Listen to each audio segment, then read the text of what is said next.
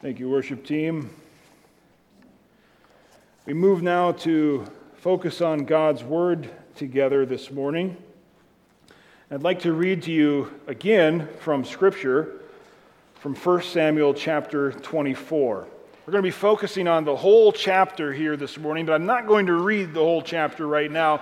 I'm going to encourage you, before you get here on Sunday mornings, to read through these verses that we focus on so that you'll be more and better equipped to engage the Word of God here on Sunday morning. So maybe you get here a little early, crack your Bible open, and read through the passage that we're going to be looking at together each week, and that will help you out a great deal. I'm going to read to you from 1 Samuel chapter 24 verses 1 through 7. When Samuel returned from following the Philistines, he was told, Behold, David is in the wilderness of En Gedi. Then Saul took 3,000 chosen men out of Israel and went to seek David and his men in front of the wild goats' rocks. And he came to the sheepfolds by the way, where there was a cave, and Saul went in to relieve himself. Now David and his men were sitting in the innermost parts of the cave. And the men of David said to him, Here is the day of which the Lord said to you, Behold, I will give your enemy into your hand, and you shall do to him as it shall seem good to you. Then David arose and stealthily cut off a corner of Saul's robe. And afterward, David's heart struck him because he had cut off a corner of Saul's robe. He said to his men, The Lord forbid that I should do this thing to my Lord the Lord's anointed, to put out my hand against him, seeing he is the Lord's anointed. So David persuaded his men with these words and did not permit them to attack Saul. And Saul rose up and left the cave and went on his way. And we'll leave it there, but again, we'll get through the rest of this chapter as we go through it together this morning. Before we get into these verses, I'd like to ask you to Think of maybe your first job that you ever held. What was your very first job that you ever had? Mine was as a, a, bag boy at R.C. Dick's, which is now Oxendale's here in West St. Paul. Is anybody familiar with that little grocery store? Just kind of a little mom and pop grocery store. And my first job was to be a bag boy. And as a bag boy, I bagged groceries and carried them out to people's cars. That's what my job was. That was the extent of my responsibilities in that position. But then after that, I went and got a job. I worked for Gary Langula at Langula Hardware Store. And there I swept floors, I assembled lawnmowers, I did some uh, window and screen repair work, and I did all kinds of things. Basically, whatever Gary told me to do is what I did as I worked for him. That was my job description there. Maybe think of your current job description for the job that you have now. Every job has a job description what that job entails, the responsibilities, the requirement, the kind of training or education or prerequisites that might be necessary to hold that job. Think of the job description for your current job as it is right now. And then I want to ask you a question. If you could write a job description for a Christian, what would it be? What would be in the Christian's job description? What are the regular parts, the requirements, the responsibilities for being a Christian, if you could do such a thing, what, what would be on that job description? And then maybe here's another kind of interesting question What would be on God's job description? If you could write a job description for the Lord according to how He has revealed Himself in His Word, what would be on God's job description? I want to think about those questions today as we look at these verses from 1 Samuel 24, and I think we kind of see the, the answer to some of these questions. What is God's job as it relates to how He leads me and directs me and guides me in my life, even in the day to day stuff? And then what is my job? What's required of me? What's my responsibility as it relates to God's job? What am I supposed to be doing uh, according to what God is doing in my life? And I think we see that again in these verses from 1 Samuel chapter 24. Now, for several weeks, we've been tracking the life of David through the book of 1 Samuel, particularly the portion of David's life that he's been spending on the run. He's, of course, a threat to King Saul, and so Saul has been trying to eliminate him. Well, to, in today's passage, the whole story could come to an end right here because David finally gets the upper hand on Saul. David and his men are holed up in a cave again. It's not the first time. And Saul hears about it. We just read this from uh, 1 Samuel 24 with verse 1. When Saul returned from following the Philistines, he was told, Behold, David is in the wilderness of En Gedi. Then Saul took 3,000 men in front of the Wild Goats Rocks. That sounds like the name of a restaurant or something, but it's actually a natural spring in the area. And so Saul comes to the sheepfolds by the way, it says, where there was a cave, and Saul went in to relieve himself. And now David and his men were sitting in the innermost parts of that very same cave. And the men of David said to him, Here is the day of which the Lord said to you, Behold, I will give your enemy into your hand, and you shall do to him as it shall seem good to you. Wow, truth is sometimes stranger than fiction, isn't it? David and his men are holed up in this cave. Saul takes 3,000 to go looking for him, and just so happens to go use the bathroom in the same cave where David and his men are hiding. Talk about being served up on a silver platter. It's the perfect opportunity for David to end all this business between he and Saul once and for all. Because here is Saul by himself in an awkward and vulnerable position, one thrust of the sword, and it's all over. There's no bodyguards around because Saul needs privacy. He's here in this cave alone and vulnerable. And putting an end to Saul would also end all of David's problems. And then David, because if he did this, then David and his men could go back to their families. They don't have to live like outlaws anymore. They get to go home. David will be vindicated against Saul, finally take revenge for all that Saul has put him through. So if Saul dies here, David's life will completely take a dramatic turn for the better. And oh, yeah, David will become king too if he does away with Saul right here. Sounds like a pretty easy decision to make, wouldn't you say? One thrust of the sword, and it's all over. Well, you better believe that all of those thoughts were going through David's mind. But that is not what he does. And the question is, why not? If you look again at verse 4, the men of David said to him, Here is the day of which the Lord said to you, Behold, I will give your enemy into your hand, and you shall do to him as it seems good to you. And David arose and stealthily cut off a corner of Saul's robe. And afterward, David's heart struck him because he had cut off a corner of Saul's robe. He said to his men, The Lord forbid that I should do this thing to my Lord, the Lord's anointed, to put out my hand against him, seeing as he is the Lord's anointed. So David persuaded his men with these words and did not permit them to attack Saul. Saul rose up, left the cave, and went on his merry way. David chooses not to act. And Saul leaves the cave none the wiser. Now, why? Why did David decide not to do this thing? Considering how it would solve everything that had been going on in his life. It could all be wrapped up in a nice little tiny bow on top, and it's all done. But he doesn't do it. Why not? Because when it comes to God's will for his life, I think David knew exactly which parts of carrying out that will were up to God and which parts were up to him. In other words, David had a clear picture about what was God's job to do and what was his job to do. Let me explain. Do you remember God had promised to give David the kingdom? Remember, of course, Samuel went to David's house one day and said that God had rejected Saul and he was going to choose a new king from Jesse's sons. And so they trotted out seven of Jesse's sons in front of Samuel, but God said, It isn't any of these. Where's the eighth son? So they went and got David, and God said, That's the one that I want. And so, right then and there, Samuel anointed David king. And now, just because, though, Samuel anointed David king didn't mean that he actually was king of Israel in any kind of meaningful way or practical way. He wasn't sitting on the throne, he wasn't ruling over the nation. In fact, there was someone else sitting in that throne, Saul, and he wasn't going to give it up without a fight. So, suddenly, at that time, David now has a Saul problem. How does he get past Saul to take the throne of Israel? Well, at that time, and I think even at this time, David doesn't have a clue. He has no idea how that's going to happen. But he does know that God has promised to make him the king of Israel. And if that's what God has promised, then God would figure out a way to make that happen. Getting David to the throne was God's job because God had made a promise, and it was God's job to be faithful to his promise.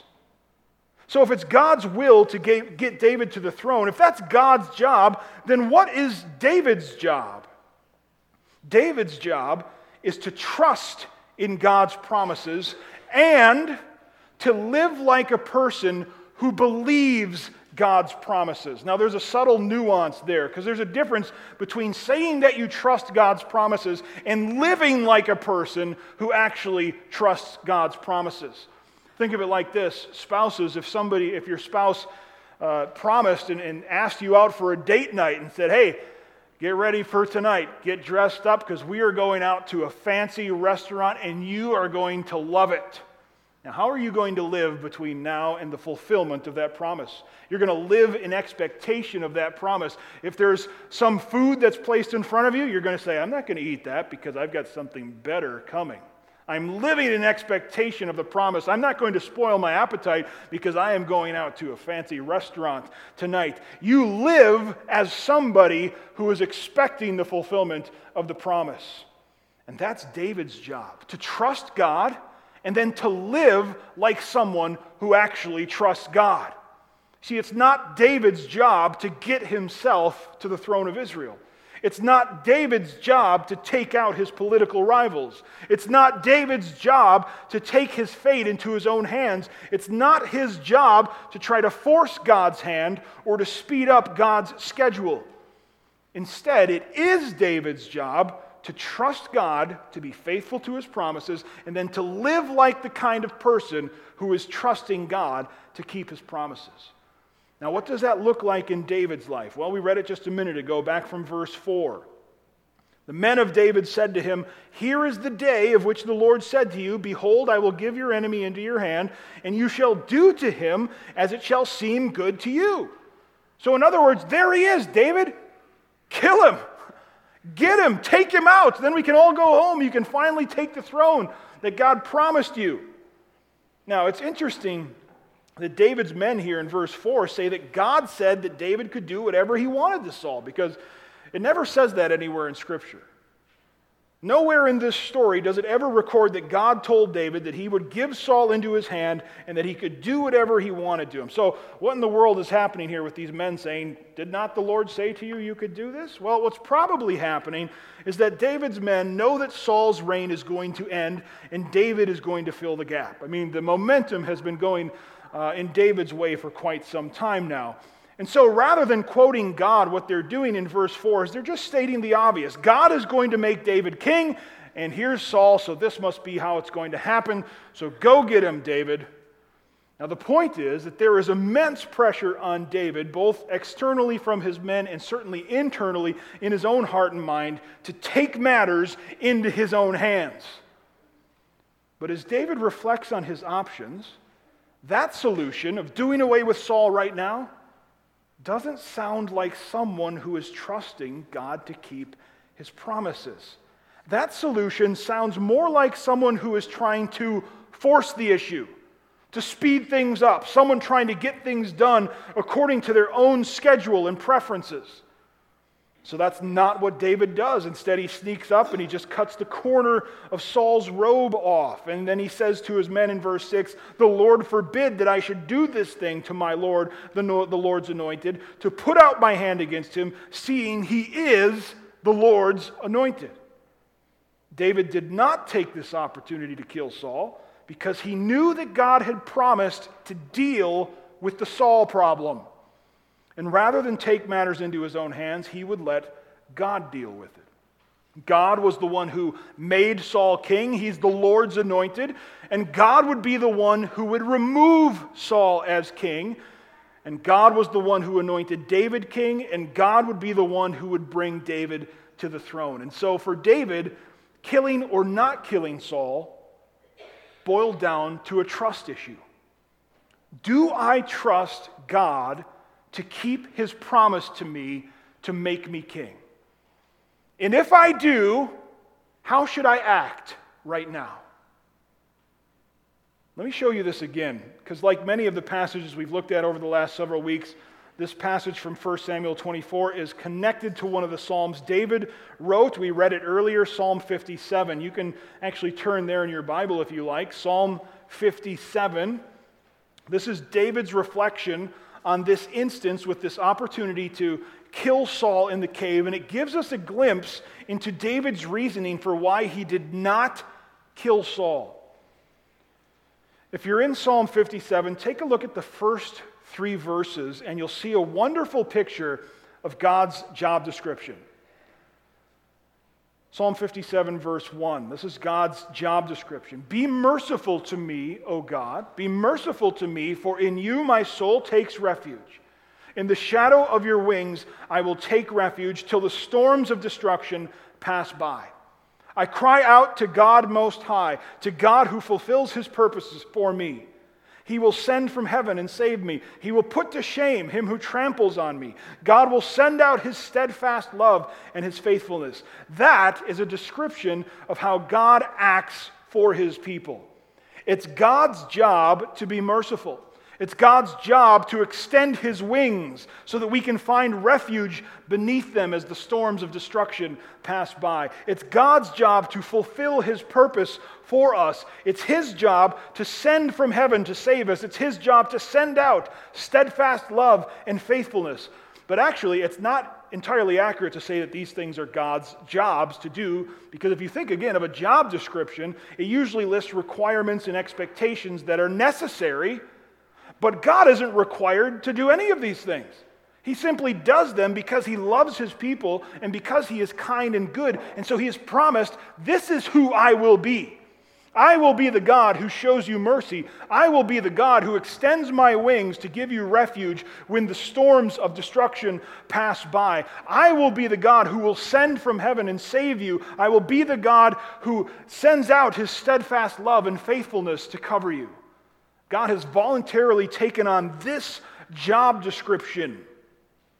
And so, as David reflects on this business with Saul and how Saul has been after him to kill him, and David has gone from one thing to the next, he determines that it's God's job to be the refuge. It's God's job to see that his purposes are carried out in David's life. Now, what a blessing to know that God willingly and voluntarily takes on the responsibility of being that refuge for his people in their time of need. What a blessing to know that God is carrying out his purposes in this world no matter what happens. We don't have to take it upon ourselves to find or to create refuge. We don't have to make sure that God's purposes are being carried out because He is already on top of it. That's his job, and he is doing it wonderfully. See, that's what David thinks about God's job as it relates to his life and to Saul and to David eventually becoming king one day. God is on top of it, he will see to it. And when things don't seem to be going the way I think they should, he has more than enough mercy to extend to me, and he will be the refuge that I need. So, Psalm 57 tells us God's job when it comes to David and Saul. But it also tells us what David's job is. You remember I asked you what would a Christian's job description be? What would it look like? What would it say? What would be their responsibilities and the requirements? How should David live as a person who is trusting in God to keep his promises? Look at verse 7. This is David's job description right here in one verse. My heart is steadfast, O God. My heart is steadfast. David's job as one of the people of God is to live steadfastly with certainty in God's faithfulness to his promises. That's it. His job is to believe that God will do what he has said he will do. And as it concerns David, that means that David is to live his life in such a way that he believes that God is going to bring him to the throne. He's to live his life in such a way that shows that he believes that God will solve the Saul problem in his own time and in his own way. David is to walk by faith in God's promises. So that's what happens in this cave here, back to 1 Samuel 24. That's what's going on. David's men say, Hey, now's your chance, do it. But David says, No, God has promised me the throne, and he will give it to me. I will not take it. So rather than kill Saul, David sneaks up and cuts off a corner of his robe. But even that has him feeling guilty. Again, if you look at verse 5, it says that afterward David's heart struck him because he had cut off a corner of Saul's robe. really? David felt guilty just for cutting off a corner of Saul's robe? I think in, in David's mind, even that little thing seemed to be taking too much control for himself and perhaps demonstrated a bit of doubt in God's faithfulness to his promise to make him king. But nevertheless, David's attitude and his ultimate point is that he is going to completely put his fate into the hands of God. And he is going to live his life as someone whose fate belonged to God. And that's what we see next. Look at verse 8 1 Samuel 24. Afterward, David also arose and went out of the cave and called after Saul, My Lord the king! And when Saul looked behind him, David bowed with his face to the earth and paid homage. And David said to Saul, Why do you listen to the words of men who say, Behold, David seeks your harm? Behold, this day your eyes have seen how the Lord gave you today into my hand in the cave. And some told me to kill you, but I spared you. I said, I will not put out my hand against my Lord, for he is the Lord's anointed. See, my father, the, see the corner of your robe in my hand. For by the fact that I cut off the corner of your robe and did not kill you, you may know and see that there is no wrong or treason in my hands. I have not sinned against you, though you hunt my life to take it. May the Lord judge between me and you. May the Lord avenge me against you, but my hand shall not be against you. As the proverb of the ancients says, out of the, out of the wickedness comes wickedness, but my hand shall not be against you. After whom has the king of Israel come out? After whom do you pursue? After a dead dog, after a flea. May the Lord therefore be judge and give sentence between me and you, and see to it, and plead my cause and deliver me from your hand. You see what we've said about David understanding God's job and his job? That's exactly what he says in these verses. God has a job to do, Saul, and I have a job to do, and my job is to trust him not to kill you. So I am not a threat to you, Saul, because I trust in God to decide between me and you. I could have killed you, but I didn't. And the reason I didn't is because I'm trusting him to see how this all plays out. So you don't have to be afraid of me, Saul. In fact, I'm as dangerous to you as a dead dog or as a flea. I'm nothing. I leave it up to God to decide what happens. See, David is describing to Saul his job. This is what my job is, Saul. I'm not after you, I'm trusting the Lord. That's what I'm doing. And then Saul actually and uh, uncharacteristically acknowledges this same thing, and he offers something of what you might call an apology although it's totally fake, because he continues to hunt down David after this episode. If you look at verse 12, it says that as soon as David had finished speaking these words to Saul, Saul said, Is this your voice, David, my son? And Saul lifted up his voice and wept. He said to David, You are more righteous than I, for you have repaid me good, whereas I have repaid you evil. And you have declared this day how you have dealt well with me, in that you did not kill me when the Lord put me into your hands. For if a man finds his enemy, will he let him go away safe? So may the Lord reward you with good for what you have done to me this day. And now, behold, I know that you shall surely be king, and that the kingdom of Israel shall be established in your hand. Swear to me, therefore, by the Lord, that you will not cut off my offspring after me, and that you will not destroy my name out of my father's house. And David swore this to Saul. And then Saul went home, but David and his men went up to the stronghold. So Saul even acknowledges that God's plan here is to make David king and that it's God's job to make that happen. And he actually commends David for trusting in God instead of taking matters into his own hands. And he asks that in light of this reality that when David does become king that he would not kill all of Saul's children. And of course David agrees to that. But the point of this passage, I think, is that when we consider God's will for our lives, we make a clear distinction between what is God's job and what is my job. God's job with David was to keep his promises. David's job was to live like someone who trusted God to keep his promises. And my friends, this is the same arrangement that God has with his people today. God has a plan and a purpose that he is carrying out for each one of us, even for you. He is carrying out that purpose even today. And as we walk in that plan and purpose, too often we try to do things that aren't our job. You see, it's God's job to deliver you. Your job is to trust Him to deliver you, not to deliver yourself. It's God's job to provide you with what you need to live your life. It's your job to trust his, position, his provision, not to kill yourself keeping up with the Joneses and trying to get ahead. Parents, it's God's job to bring your kids to salvation and change their hearts. It's your job to be faithful in pointing them to Him and bringing them up in His ways. Are you concerned for the salvation of your friends and your family? It's God's job to change their hearts.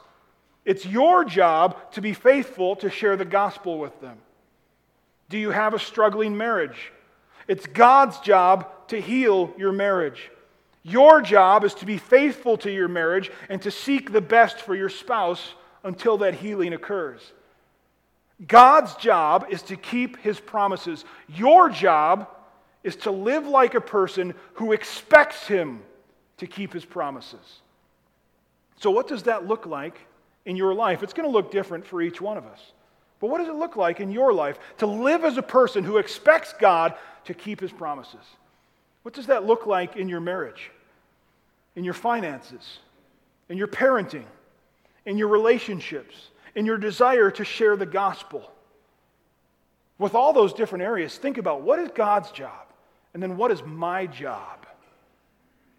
Too often, I think we try to make God's job our job.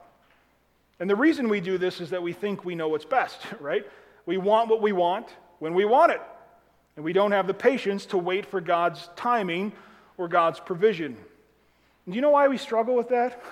I think it's because we want to be God. because we think that we can do a better job of running our lives than God can. And that was the temptation that David faced as he saw Saul there in that cave. If I kill him, I can take the throne for myself. No, David. God is faithful to his promise to make you king. So wait for him to do his job. And I think I mentioned this uh, a few weeks ago, but, but this whole time that David is on the run from Saul, 10 years. 10 years. David lived as a person expecting God to keep that promise to make him the king of Israel and to solve the Saul problem. It took a long time for, God, for God's faithfulness to come through in David's life. And we see that in the, in the Psalms as David wrestles with this over, and we've seen it for the past several weeks. Of he wrestles with this, this promise. God has made me this promise, but man, things are not going well. There's people after me who want to kill me. Lord, what is happening here with this? And every time, if you look at those Psalms, what does David do? He extols God's faithfulness. That's maybe one of the themes we've seen in these Psalms is God is faithful. He will keep his promise. And if he is faithful, then what should I do? If I know that God is faithful, then what is my job? And I think that's what we need to hear. Slow down, wait, trust, and wait for God to do his job. Because he will, in his time, in his own way. And the only question we need to worry about is well, then what should I be doing? I should be living as somebody who expects God to be faithful. Like that spouse who's expecting that special date night dinner tonight. And so they're going to make changes to what they do right now in anticipation of that promise coming true later on tonight. What am I trusting God for? And how should that reality that I am trusting Him change my life right now? How can you be living as someone who expects God to keep his promises? That's the question for all of us from 1 Samuel 24. Let's pray. God, we thank you that, as it says in your word, you are a God who does keep his promises. Your faithfulness stretches to the clouds and even beyond the clouds, it fills up the whole earth.